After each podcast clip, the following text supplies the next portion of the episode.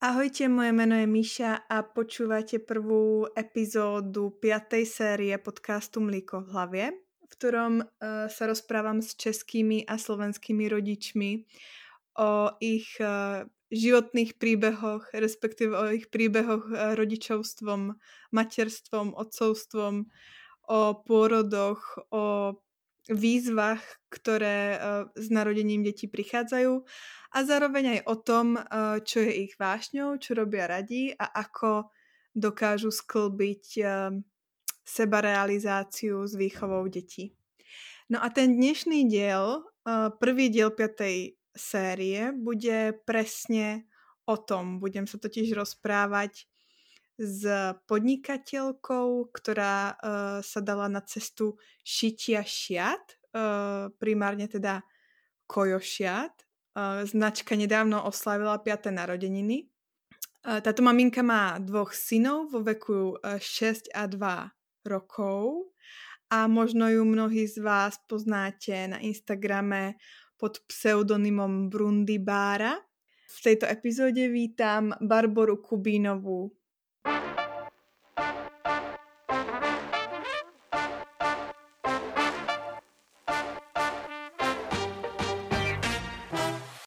Ahoj. Ahoj, Jsem ráda, že jsi mi dala tu příležitost tady promluvit. Je to takový můj eh, sen splněný podnikatelský. Já moc krát ďakujem, že tě tu máme v tom našom rodičovskom gengu, protože si myslím, že tvoj príbeh je, je veľmi zaujímavý a určite sa o ňom dozvieme viacej v rámci tejto epizódy. Um, Děkuji. Možno, ak som ešte teda na začiatku nepovedala všetko o tebe, čo si myslíš, že by ešte posluchačky mali vedieť? Um, no, tak uh, já jsem vlastně um, docela dlouho hledala, um, co bych mohla dělat. Vystřídala jsem několik vysokých škol a žádnou jsem vlastně nedodělala. Mm-hmm. A až když se mi narodil ten první syn, tak jsem jako začala něco málo šít a, nebo už jsem šila předtím, ale pak jsem zkusila vlastně prodat něco, co vyrábím a tak nějak postupně to vzniklo. Z toho koníčku se vyvinula ta práce. Ako vznikla teda ta vášeň pre šitie? Protože ty hovoríš, mm-hmm. že si šila už aj predtým. Mm-hmm. Na materský to až začala uh, monetizovat, povedzme. Ano. Mm-hmm. Nějaké pokusy byly i ještě před mateřskou, ale... Kedy si ušila svůj první kůsok? Mm-hmm. Ha, tak, úplně první, co jsem ušila, tak byl nějaký povlak na polštářek. Mm-hmm. A bylo to ještě předtím, než jsem vůbec otěhotněla. Bylo to, když jsme se s přítelem, nebo teď už manželem odstěhovali do Ostravy. A já jsem se mu vlastně svěřila, že jsem se vždycky chtěla naučit šít. Mm-hmm. Ale když jsem to zkoušela doma na mámině šicím stroji, tak jsem prostě ani nedokázala navléknout tu jehlu tak, aby ten stroj fungoval, aby něco ušil. Prostě mi to pořád trhalo. Takže jsem to vzdala. Pak jsem se eh, k tomu chtěla vrátit, když jsem byla na střední, na Gimplu a viděli jsme vlastně film Gimpl a tam ta jedna z těch, her, eh, z těch hlavních rolí šila na stroji. Mm-hmm. jsem to chtěla znovu zkusit a znovu to jako skončilo neúspěchem. A pak jsem o tomhle vyprávěla mému muži a on prostě šel do bazaru jako velmi takový malý šicí stroj za 50 korun. Prostě jako hračku na, jenom na takové jako zašívání nějakých stehů a jsem na tom ušila ten polštář, bylo to úplně hrozné. Říkala jsem mu, že nechci opravdu šicí stroj, protože to prostě neumím. Ale on mi ten opravdu šicí stroj koupil i tak. A pak už jsem zkoušela nejdříve nějaké tašky, eh, nějaké panenky, pelíšky pro psy. Vyhýbala jsem se vyloženě tomu oblečení, protože mi to většinou nesedělo, když jsem něco zkusila ušít, přišlo mi to složité. A oblečení jsem začala šít, až když se mi narodil Ládíček, ten starší syn. A keď hovoríš, že ty tvoje prvé pokusy, že se ti to teda mhm. nepovedlo, mm-hmm. co to znamená? Mm-hmm. No, znamená to to, že jsem třeba ten polštářek šila dvě hodiny a, ty, a prostě se rozpadal, pořád se mi to trhalo, uh, nevypadalo to vůbec dobře, strašně jsem se u toho rozčilovala, jak chtěla jsem s ním jako skončit, ale nějak jsem u toho vydržela, no. jako bylo to nekvalitní výrobek. Jakože některé ty polštářky ještě doteďka máme, ale mm-hmm. jako nevypadají moc dobře. A to mi povedz, to ma zaujíma. Keď sa ti teda niekoľko prvých pokusov mm-hmm. podarilo, podľa tvojich slov, kde uh, sa vzala a vytrvala tá, tá tvoja motivácia k tomuto skúšať ďalej? No, to jako bych ráda věděla, proč zrovna tohleto, protože obvykle spíš takhle věci vzdávám, když mi nejdou. Ale myslím, že tím, že mě ten muž podržel v tom, že to mám ještě zkoušet a sám třeba zkoušel něco šít, tak mě to nedalo. Si říkám, že přece to musím jako taky zvládnout, když on jako si na tom ušil bundu, že to taky chtěl zkusit. A tak jsem ho chtěla i možná trochu trumfnout. A nevzdala jsem to, no. A pak už to nějak šlo. No a to ja správne chápem, tak na matersku mm-hmm. sa rozhodla premeniť ten svoj koníček v niečo, čo ťa bude živiť, mm-hmm. alebo niečo, mm-hmm. čo ťa dalo speňažiť. My jsme těch peněz neměli moc, takže mm-hmm. jsem hledala, jak bych mohla i já přispět, protože do té doby eh, nastáhnul manžel. Já jsem vlastně celou tu dobu zkoušela na něco, co mě bavilo a on pracoval a dal mi vlastně tu možnost se najít a mě už to bylo jako docela blbé, tak jsem chtěla jsem prostě nějak pomoct před tou mateřskou jsem chvilku šila psí pelíšky a nějaké jsem prodávala. A když, to, když teda ladíček povyrostl a už to začalo trochu jít, tak jsem si ušila kojící triko a moje kamarádky mi začaly psát, že se jim to líbí a že by takové taky chtěli. Protože v té době uh, ty kojící trika byly víceméně jednobarevné, nebo takový jako spíš sportovnější střih, já jsem taky nějaké měla a nelíbily se mi. No a tak jsem zkusila vlastně na přání ušít i kamarádkám nějaké trika a tím jsem si trošku vydělala a řekla si, že zkusím nabídnout svoje oblečení na fléru. Aktuálně si ale um, můžeme koupit tvoje oblečení už na tvojom e-shope. Ano, brundibára.cz. A čo ten názov Brundibára? Jak to vzniklo? No, tak to má opět na svědomí můj muž protože takhle mi říkal, když jsem pr- mi právě něco nedaří a začnu u toho jako brundi, brundi, prostě nějak um, jako tak um, brumlat nebo se zlobit a tak jako potichu si něco mluvit, tak on tomu říká, že dělám brundi, brundi a že jsem brundi bára. Takže to, to mě potom napadlo, že by to vlastně mohl být hodně dobrý název. Aké si mala od podnikania očakávania, keď si začínala?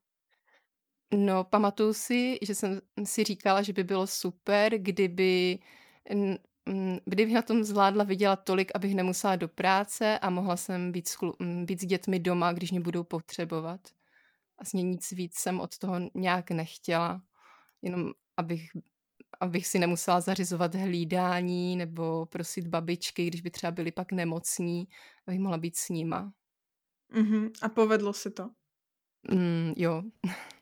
A kolko času si potřebovala na to, aby se ti tato meta splnila, aby si ju dosiahla? Mm-hmm.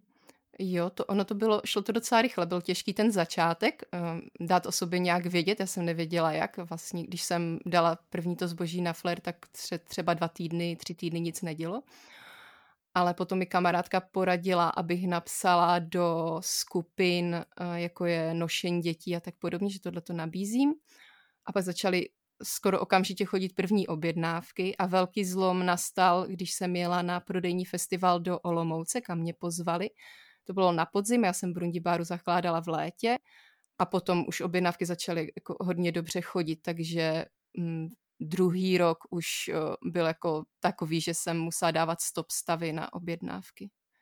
A už mm-hmm. jsem vlastně mhm. úplně převýšila to, co jsem od toho očekávala. A keď už jsme teda pri tom, že se primárně mm-hmm. šitiu kojo triček a kojošia, mm-hmm. uh, čo, čo tvoj príbeh s kojením? Mm-hmm.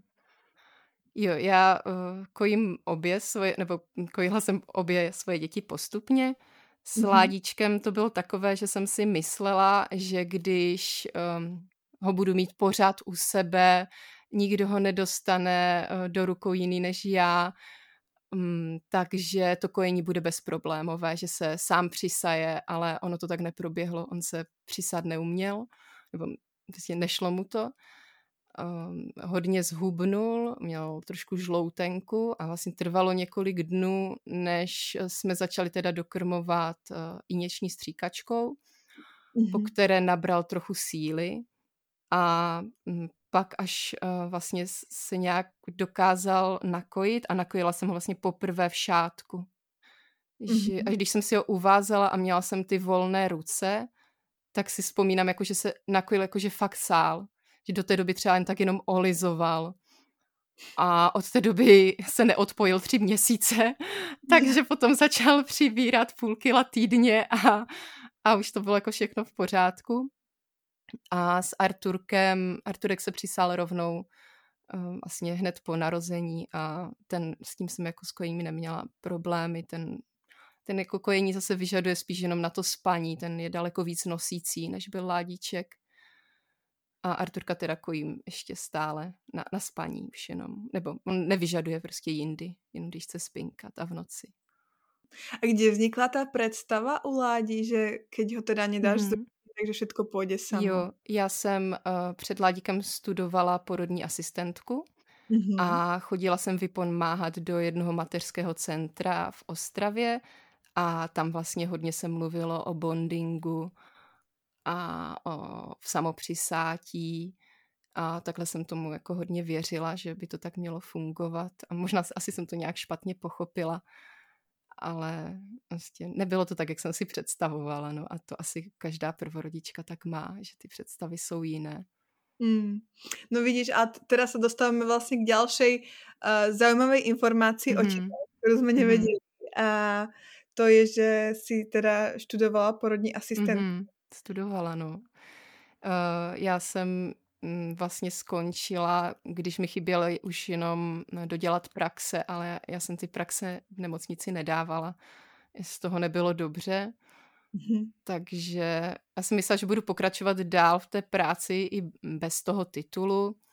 Nakonec se to vlastně všechno otočilo tím porodem toho prvního syna, toho Ládíka to mě to studium bavilo, bavila mě ta práce, ale ta praxe byla pro mě hodně náročná, hlavně u porodu a třeba na novorozeneckém oddělení. Já jsem to jako probrečela. O mě hmm. věděli, že uh, mám to smýšlení trochu alternativnější v těch nemocnicích, takže ani oni ze mě nebyli moc nadšení. No. Takže to bylo těžké. A po této zkušenosti, jako si študovala porodnou asistentku, a mm-hmm. aká byla ta opačná zkušenost potom u tvojho pôrodu s pôrodnými asistentkami?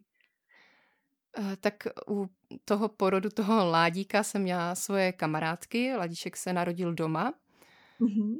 A um, oni víceméně vůbec nezasahovali do toho porodu. Bylo to všechno na mě. Uh, u Arturka jsem se potom rozhodla pro uh, ambulantní porod. A byla jsem jako hrozně spokojená s tím ambulantním porodem. Už to bylo takové, že jsem si fakt uh, našla to, co bych chtěla. Jsem, byla jsem si jistější, jak, jak bych chtěla, aby ten porod proběhl, nebo um, mm-hmm. co od toho a to, očekávat. A to je tiež vlastně zaujímavé, mm. ta tvoja cesta, protože většinou, vo většině případů to bývá tak, že že postupně ideme od nějakého zložitého nemocničného pôrodu mm-hmm náročného oddělení 6 mm. neděli cez možno ambulantný porod až až se dostáváme k tomu domácemu a ty jsi to vlastně no. mala naopak, že ano, ano. na domácej zkušenosti si se vrátila do té mm-hmm. nemocnice. Mm-hmm. No. Proč to byla pro teba uh, dobrá volba? To takhle... Pro nás bylo strašně náročné to zařizování po tom domácím porodu. Uh, jako získat rodný list, uh, najít pediatra, oběhat ty vyšetření. Nás prostě vůbec jsme nezažili tu pohodu jako po tom narození, kdežto, když jsem porodila ambulantně, tak eh, jsme se jenom vrátili do nemocnice, oni dodělali veškeré vyšetření a mohli jsme jít zase domů. Když jsme byli potom všichni v, m, jako spolu, nebyl žádný problém s vyřizováním na úřadech a podobně. A nám to vzalo potom domácím porodu spousty, spousty energie a um, už jsem jako nedokázala jsem si už představit, že bych znovu rodila doma. Mm-hmm. Možná to bylo jako tím, že jsem se na to pořádně nepřipravila, že jsem si říkala, že to prostě nějak pak vyjde. Ale na ten já pořád na ten porod doma vzpomínám jako s tím, že bych to třeba chtěla jinak, nebo že se jako daleko víc o tom dumám, než o tom porodu druhém, se kterým jsem fakt jako naprosto spokojená, všechno nechat vlastně tak, jak bych chtěla, nebyly žádné, žádné problémy. Arturek se narodil do vany, byl celou dobu se mnou, vlastně um, ani ho neměřili, nevážili hned po porodu, byl nejdříve dvě hodiny uh, u mě a jen když jsem šla potom vlastně do sprchy, tak ho uh, zvážili, změřili a pak byl zase u mě. Takže mm-hmm. jsem byla fakt maximálně spokojená. Chápem teda, že uh, to tie vybavovačky, ktoré sú potrebné po tom domácom pôrode, sú pomerne náročné a možno aj zložité a uh, taktiež sa môžeš stretnúť s nejakou nevôľou, možno ktorou tie vyšetrenia robiť, uh, že si možno ťukajú na hlavu, že ďalšia alternatívna ale keď sa pozrieme na samotný pôrod, tak uh, aký, aký bol tvoj zážitok? Keby tam toto všetko nebolo, akoby tá práca a ten stres s mm. vybavovaním, tak čo, čo, čo by si chcela jinak? Víc, víc té podpory, ale já jsem si prostě špatně zvolila ty uh, doprovázející osoby. Skutečně tá škála tej pestrosti mm-hmm. u pôrodov uh, je, je široká mm-hmm. a častokrát sa môže zdať, že vlastne ten pôrod doma je o mnoho, uh, o mnoho lepšia voľba ako pôrod v nemocnici, ale vlastne pre niekoho to tak nemusí mm. Mm-hmm, mm-hmm. Že ta individuální zkušenost je různá. Jo, já jsem si vlastně i hodně díky tomu prvnímu porodu uvědomila, že že úplně nechci pomáhat tady tímhletím stylem těm ženám u toho porodu nebo s tím kojením, že ta moje zkušenost je tak malinká a že ty jako odstíny toho, co může být špatně nebo kde je potřeba jako pomoc, jsou tak široké a tak rozmanité, že jako těžké najít jako tu správnou pomoc nebo tu správnou podporu pro tu konkrétní ženu a vlastně jsem se rozhodla, že v tomhle směru pokračovat nebudu, že si prostě musím najít něco jiného. Hmm. Ono vlastně neexistuje jeden návod, který by se dal hmm. aplikovat No, neexistuje, no. A já jsem si, hmm. jako, když jsem měla to dítě, tak jsem jak si myslela, že to vím, že to je jako jednoduché, že dítě prostě musí být u matky a, a to je všechno, ale ono to někdy, ono to hmm. někdy takhle nestačí, no. Poďme teda späť mm, k tomu, no. a zároveň práci, k mm-hmm. a zároveň k tomu, že už si 6 rokov mamou. Ako si organizuješ čas, aby si zvládla tvoriť a byť mm. Prítomnou, aktivnou mamou? Mm-hmm. No, je, je to jako těžké skloubit a pořád se to mění, protože jako mění se spánky těch dětí, já se snažím pracovat, když spí, u Ládíka už to teda nejde, protože ten už přes den nespí, ale zase je třeba ve školce. Takže momentálně je můj den takový, že dopoledne jsem eh, s Arturkem, odvedeme Ládíka do školky a když Arturek usne, tak eh, já jdu pracovat. Mám většinou spí ty dvě hodinky, což je super. Takže jdu šít, jdu zabalit balíky, a eh, když se zbudí, tak zase vyzvedneme Ládíka ze školky jsme spolu a potom si večer chystám práci na další den. Když to takhle vyjde, tak je to skvělé, ale často se třeba probudí dřív, nebo mě potřebuje u sebe při tom spánku a pak se dostávám do skluzu. A musím třeba poprosit manžela, nebo mi pomůže potom on, že pohlídá děti, vezme je ven a já si dodělám tu práci. No. Ja som mm-hmm. si úplne predstavila seba a verím, že tento zážitok má mnoho maminiek, ktoré nás momentálne počúvajú. Keď ideš uspávať uh, svoje dietko a teraz v hlave uh, sa ti točí všetko to, čo si si naplánovala a uh, k čomu sa chceš dostať, keď to dieťa zaspí. Mm-hmm. Ale uh, mama mieni a dieťa mení. Dietko zrazu zaspať nechce a začne ti skákať po posteli a nie, a nie ako zalomiť, tak mm-hmm. si presne v takomto momente akože chytáš nervy, pretože mm-hmm. vidíš, jak sa ti ten plán bortí ako domček z karát a to sú podľa mňa akoby jedny z najstresovejších situácií práve keď máš nejaké očakávania, ale vlastne ten, ten harmonogram, ten režim detí sa tak neskutočne mm-hmm. alebo ho nedokážeš ovplyvniť, ano. Uh, že ti to vlastně nabúrá akékoľvek plány. Je to tak a nejhorší je to, když jsou nemocné. Protože když jako se ten spánek posune, tak ještě mám stále toho muže, kterému můžu říct, prosím tě, já to dneska nestíhám, dneska potřebuji, abys je vzal třeba ven. Jenomže když jsou nemocné, tak oni chtějí mě. Oni prostě nechtějí být u, u táty. Jako ani jeden z mých kluků ne, nechtěl být takhle s tátou, že pak plakali. A mhm. to mám potom štěstí, že šiju ty šaty pro ty mámy, takže když napíšu, že se omlouvám, ale že to nedodám včas, tak se mi ještě nestalo, že by to někdo nepochopil.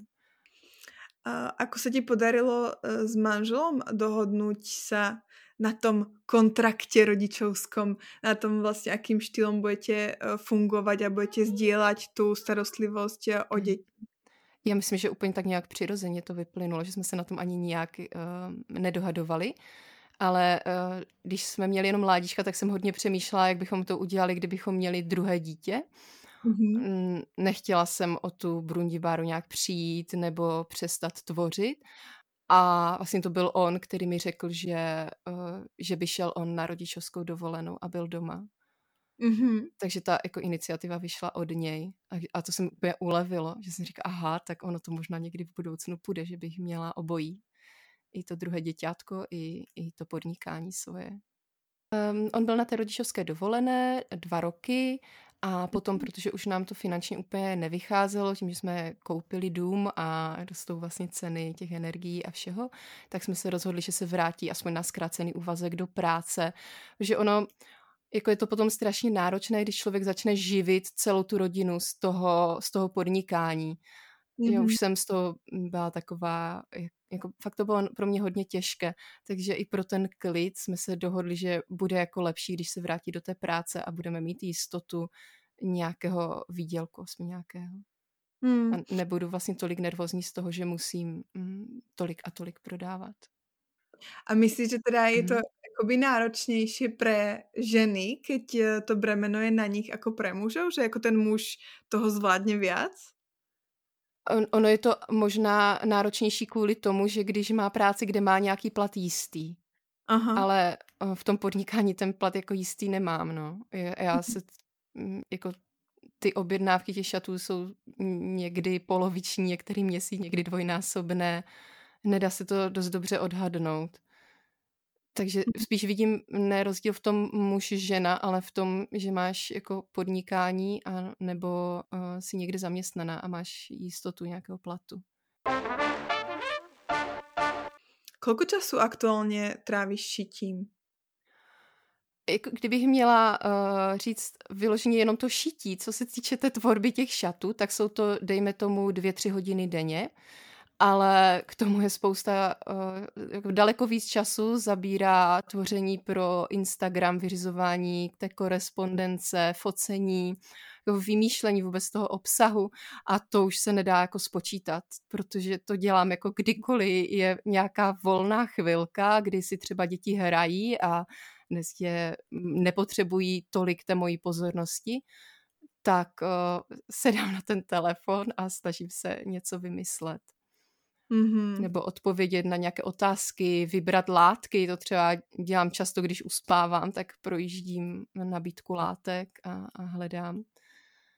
Takže úplně jako toho času bude daleko víc, než jenom té tvorby. Máš ak, teda aktuálně, odkdy uh, muž začal opět pracovat, nějakou pomoc, nějakou podporu uh, s výchovou, s hlídaním, okrem teda uh, škůlky staršího, kterou mm-hmm. už si vzala? My máme teďka slečnu na hlídání, ale co vyloženě dvě hodinky týdně a je to takový prostě čas buď pro nás s manželem, anebo něco, co se snažím využít, že to beru fakt jako, že to mám teďka navíc pro sebe. Mm-hmm. Takže jdu třeba se psem do lesa, nebo si najdu tu práci, kterou ale dělám ráda, že jdu třeba si vyfotit šaty. Um, a, a tak no není to nic nějak, co by nějak výrazně pomohlo s tou prací. Je to spíš mm. takové, pro takové odreagování, no. Ale to som rada, že tiež hovoríš, pretože ten čas uh, pre seba, jakože kedy fakt nič nerobíš, ale právě venuješ sa vzťahu so sebou samou alebo partnerskému vzťahu je taktiež dôležitý a je to možno to, čo je jako najviac potlačované, protože uh, o děti sa musíš postarať a prácu musíš robiť, protože ťa živí mm-hmm. ale toto jde většinou bokom a, a častokrát si právě na to v rodičovstve žádný čas nenachádzame, takže jako v podstatě máš můj obdiv, že si dokážeš zajistit hlídání, aby si si tento čas mm-hmm. vytvorila. To je, to je... Jo, jako původně bylo to hlídání zajištěno proto, abych mohla uklidit, ale...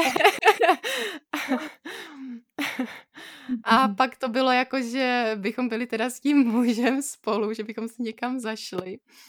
A mm. pak jsem už vrátil do práce, takže vlastně jeden týden, eh, když máme to hlídání, tak je v práci a eh, to mám teda já čas pro sebe. A druhý týden eh, jsme my někde spolu, no, jeden třeba na kola nebo něco takového. Baru, a co je pro tebe v materstve největší výzvou? No, nevstekat se.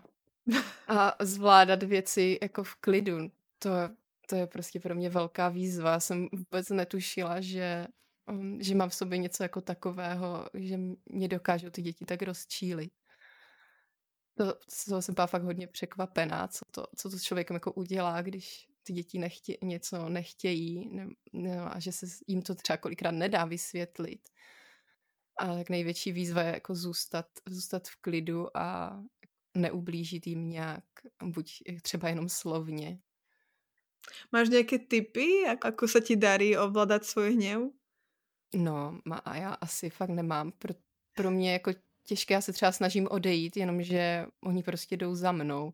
A hmm. jako vždycky si říkám, že jsou ty rady, že odejděte někam jinam, jenomže já, a jako vychladněte, jenomže já kolikrát nedokážu vlastně vymyslet to řešení té situace a už si říkám, už se musím jako vrátit a pak je to třeba ještě horší.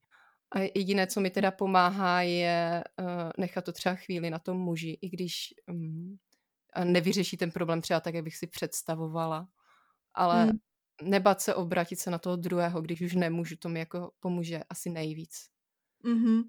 My, my to taktiež využíváme taky tím, že time out mm-hmm. a vyměňame se. Uh, mm-hmm. tak akoby jednému no. Za energie a zdroje, keď už to trvá dlho a je, je fajn to potom nechať na někom, kto je uh, viac zazdrojovaný mm. a povedzme vyklidněný. Mm-hmm. A, ale vlastně jako to souvisí s tím, čo aj Vlaďka Bartáková uh, často hovorí, že my jsme biologicky nastavení na to, aby jsme žili v väčších skupinkách a s, s viacerými dospělými vychovali ty děti. A, a možno právě tam by to fungovalo ještě lepší, keď by, na, keď by jsme například boli štyria dospělí na. No jsme se mohli prestriedať.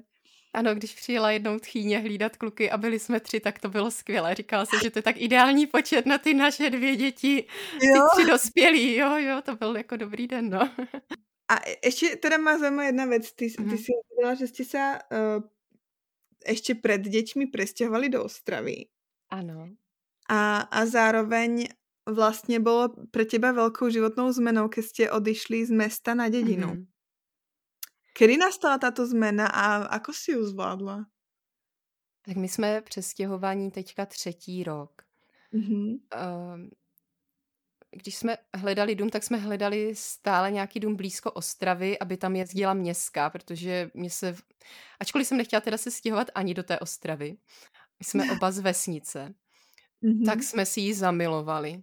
Jako ten život v tom centru, že jsme mohla s tím mladíkem jít do kterékoliv herny, jezdili jsme aspoň jednou týdně, dvakrát do zoo, um, chodili jsme na procházky k řece, chodili na různé akce, tak já jsem to prostě fakt měla hrozně ráda. Já jsem a... právě strašně mm-hmm. městský člověk a mm-hmm a velmi často vedím právě debaty uh, s lidmi, kteří se rozhodli odstěhovat na dědinu a a je to pre mňa tak jako fascinujúce a vlastne mm. možno trošku i nepochopiteľné, protože sama si nevím představit, že by som toto rozhodnutí urobila. Mm. U nás to bylo trošku rozhodnutí z nutnosti, protože se nám nepodařilo najít nic blíž. A už jsme z toho hledání byli takový jako fakt unavení, že když jsme našli ten dům tady, tak jsme jako řekli, že to v podstatě nejrozumnější varianta, jaká může být. Že i když to bylo dál té Ostravy, než jsme původně chtěli, tak je tu dobré spojení do toho města, jezdí tu vlaky a je to jako rychlá cesta. Takže když potřebujeme, tak jsme vlastně za 20 minut ve městě. Um, ale mm-hmm. jako bylo to i tak jako těžké, hodně těžké pro mě vyměnit ten život v tom městě uh, za ten pobyt tady. To eh, asi k tomu přispíval i to těhotenství, že člověk má takové různé nálady a strašně pomohlo, když jsem si tady pak našla kamarády. A teď mm-hmm. vlastně už málo kdy jedeme do města, většinou vezmeme kola a jdeme tady někde na cyklostezku nebo na hřiště a jenom tak se tady loudáme hlavně hlavně i s tím Arturkem, ten, ten jako vyloženě takový vesnický a pomalý typ. Takže ten je nejradši, když jsme doma na zahradě na houpačce nebo krmíme tady ovečky kousek a ten mě jako strašně naučil to zpomalení. Má úplně, úplně jiné potřeby než ten starší, který by pořád někde lítal a chodil za dětma a družil se mm-hmm. tak Arturek oproti tomu je úplně takový jako vyklidněný a je nejradši se mnou nebo s náma sám a jenom si tak jako proplouvá prostě tím dnem. A jako strašně krásného sledovat, jak si jako trhá to ovoce na té zahradě a hraje si s kamínky a tak. Takže asi tím jeho příchodem i se to potom úplně změnilo. A čo bolo teda hlavným dôvodom, prečo ste sa rozhodli pre život na dedine? Vy jste teda chceli jít do domu, alebo jste hledali... Jakoby... Chtěli jsme dům, protože uh, jako či... já jsem strašně přemlouvala muže, abychom zůstali v bytě, že jsem chtěla takový ten prvorepublikový byt s těmi velkými dveřmi a okny a vysokými stropy někde v centru Ostravy. Mm-hmm. Ale ono u nás čistě praktických důvodů prostě nešlo, protože to moje šítí docela dost ruší um, hodně to rezonuje Aha. ve zdech a i manžel jako uh, rád něco vyrábí a chtěl nějakou dílnu pro sebe. Takže jsme zjistili, že mm, pro nás jako ta, ten byt není úplně vhodný. Ako to teda znášel Ladík, keď hovoríš, že je viacej taký mm. uh, spoločenský typ, že se rád druží? Jo, jako ze začátku říkal, že se mu stýská po Ostravě, že se chce vrátit, ale já si myslím, že to bylo hodně i tím mým nastavením, že kopíroval to, co jsem vlastně měla v hlavě já, mm-hmm. ale on tím právě, že je takový hodně kamarádský a společenský, který jako velmi rychle našel kamarády, když teda se otevřely školky, eh, protože my jsme se stěhovali na začátku hm, té korony, když přišla a mm. tady mm, do školky ho nechtěli vzít um, až vlastně od nového školního roku. Takže ten, mm, ten první půl rok tady byl takový jako těžký v tom, že neznal tady ty kamarády, lidi vlastně nechodili na hřiště, všichni byli zavření u sebe doma tak jsme se snažili aspoň se výdat s těmi kamarády z té Ostravy, ale jakmile začal chodit do školky, tak si okamžitě udělal kamarády a už je jako tady taky spokojený, už, je, už jako sám třeba chodí na hřiště a jezdí tady i na kole po vesnici a tak. Takže nelutuješ to rozhodnutí? Eh, ne, už ne. Baru, blížíme se na závěr našeho podcastu. Na, nakoniec eh, by som ťa chcela teda poprosiť o doplnenie troch vied, ktoré sú takým uh, takou tradíciou tohto podcastu. Mm-hmm. Uh, takže ich robíme vlastne s každým našim hosťom. Ja vetu začnem a ty ju dokončíš podľa toho, ako to cítiš. Mm-hmm. Byť dobrou mamou znamená Um, že mi děti důvěřují a že za mnou přijdou s čímkoliv budou potřebovat, že se nebojí si o něco říct. Jsem spokojená keď? Já jsem nejvíc spokojená v takových těch úplně malých chvílích, kdy člověk nic nemusí a jenom jako je. Třeba když jsme se se starším dívali na mraky, nebo když koukám z okna, jak tam lítají ptáci na zahradě. Takový ten mm. moment, kdy člověk nějak má pocit, že nemusí vůbec nic dělat a jenom, jenom prostě je. To je mimochodom skvělý trénink všímavosti. Jsem si vzpomenula na Pavlu Fasáty, která nám ukazovala nějaké metody právě ako pracovat so stresom na konferenci Vychovávaj jako Bůh. A posledná veta najviac som vďačná za? Mm, za to, že že jsem dostala tu podporu k tomu, abych mohla najít to, co mě baví. Že můžu dělat tu svoji práci a vychovávat děti tak, jak považuji za správné. Že, že k tomu mám tu podporu. Tak to je skvělé. Eh, moc krát děkuji, Báro, že jsi na, našla čas uh, na, na vyrozprávanie svojho príbehu. Prajem ti teda, nech uh, Brundi Bára alebo Brundi Bára mm. rovnako úspěšně, jako začala a nech tě tvoja práce naplní. Tak jo, tak moc děkuju a přeju, ať máš hezkou tu novou sérii.